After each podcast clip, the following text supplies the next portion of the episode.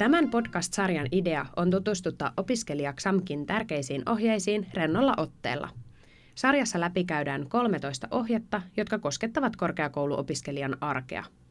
Nämä ohjeet löydät myös XAMKin intranetistä. Podcastia hostaa Ellu, Kirsi, Karo ja Sipe OOO-hankkeesta. Hankkeen tavoitteena on tukea opiskelijoiden yhteisöllisyyttä ja hyvinvointia XAMKissa. Hei Ellu, en päässyt tentistä läpi. Mitäs nyt? Kuule Sirpa, ilmoittaudut uusimaan suorituksen, eli ei paniikkia. Harva asia on kerrasta poikki, eikä tämäkään. No, mi- missäs ne uusintatentit tehdään? No, meillä on täällä XAMKissa tämmöisiä tenttiakvaarioita, e, ja niihin pääsee sitten tämmöisen exam-tenttijärjestelmän kautta. Ja näitä tenttitiloja on tosiaan kaikilla meidän kampuksilla ja myös muissa korkeakoulussa. Ja toisessa korkeakoulussa tenttimiseen on ihan sitten kansalliset ohjeet. Tenttiakvaario. Lasiseinät.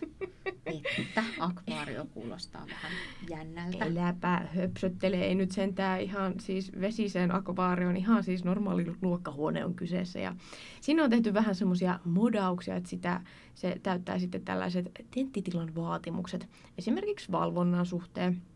Ja näissä on hyvä huomioida, että tenttitilassa voi siis olla samanaikaisesti myös muita tentin tekijöitä, tenttiöitä. Ok. Tota, miten siihen ilmoittaudutaan siihen uusintatenttiin? No uusintatenttiin ilmoittaudutaan tämmöisen kuin Exam-järjestelmän kautta ja sinne pääset kirjautuu ihan omalla opiskelijatunnuksella. Ja tämä ilmoittautuminen on aina sitova ja tentistä poissaolo katsotaan sitten hylätyksi suoritukseksi. Ja ilmoittautumisen pystyy peromaan ilmoittautumisaikana. Eli tämmöiset asiat kannattaa muistaa. Ja uusintatenttiin voi osallistua vain läsnä oleva etukäteen ilmoittautunut opiskelija. Eli ihan kukaan vaan sinne sisään ei voi lampsia. Ja tenttiin mennessä opiskelijalla on oltava mukana tenttitilaisuudessa kuvallinen henkilöllisyystodistus. Ja vastaamaton tentti lasketaan suorituskerraksi. Okei, aika paljon ohjeita, mutta mm.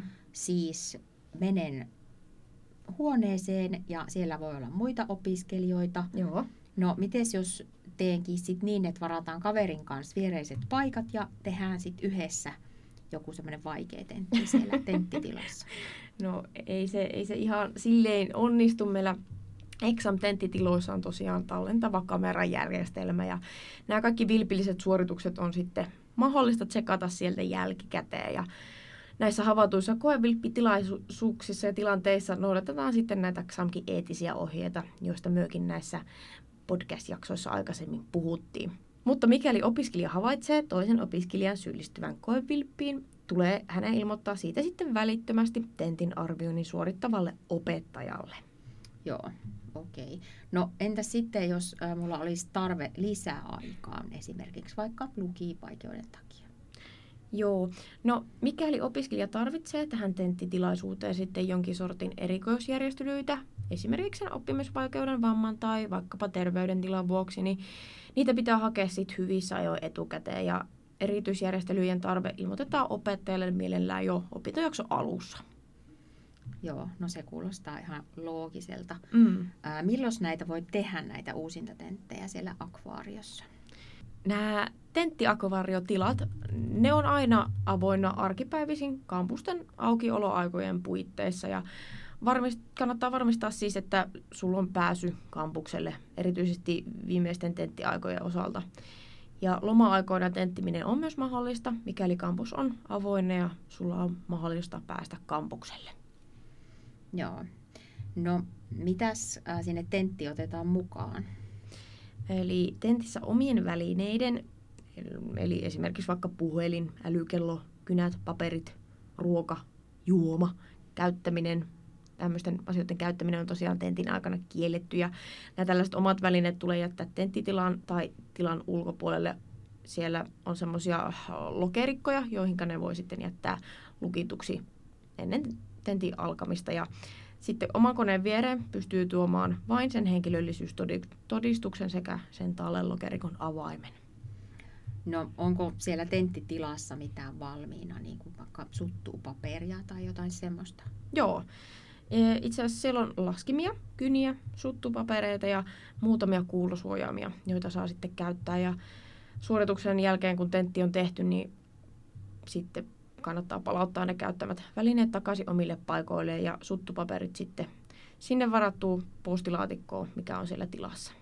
Ja mitään tilan tarvikkeita ei saa viedä pois sitten sieltä exam-tettitilasta. Aivan. Ja sanoit tuossa, että muissa korkeakouluissa on myös näitä akvaarioita. Eli onko mun mahdollista tehdä tentti jossain muualla kuin mun omassa korkeakoulussa? Joo, ja sehän onkin näissä se hyvä puoli. Eli niissä korkeakouluissa, jotka on mukana tässä exam-tenttivierailussa, niin niissä on mahdollista sitten suorittaa myös se oma tentti. Eli ennen tenttivierailun varauksen tekemistä kannattaa tarkistaa tämä kohdekorkeakoulun tiedoista, että onko tentin tekeminen mahdollista tenttivierailuna ja tarkistaa myös sitten mahdolliset tarvittavat ohjelmat ja välineet.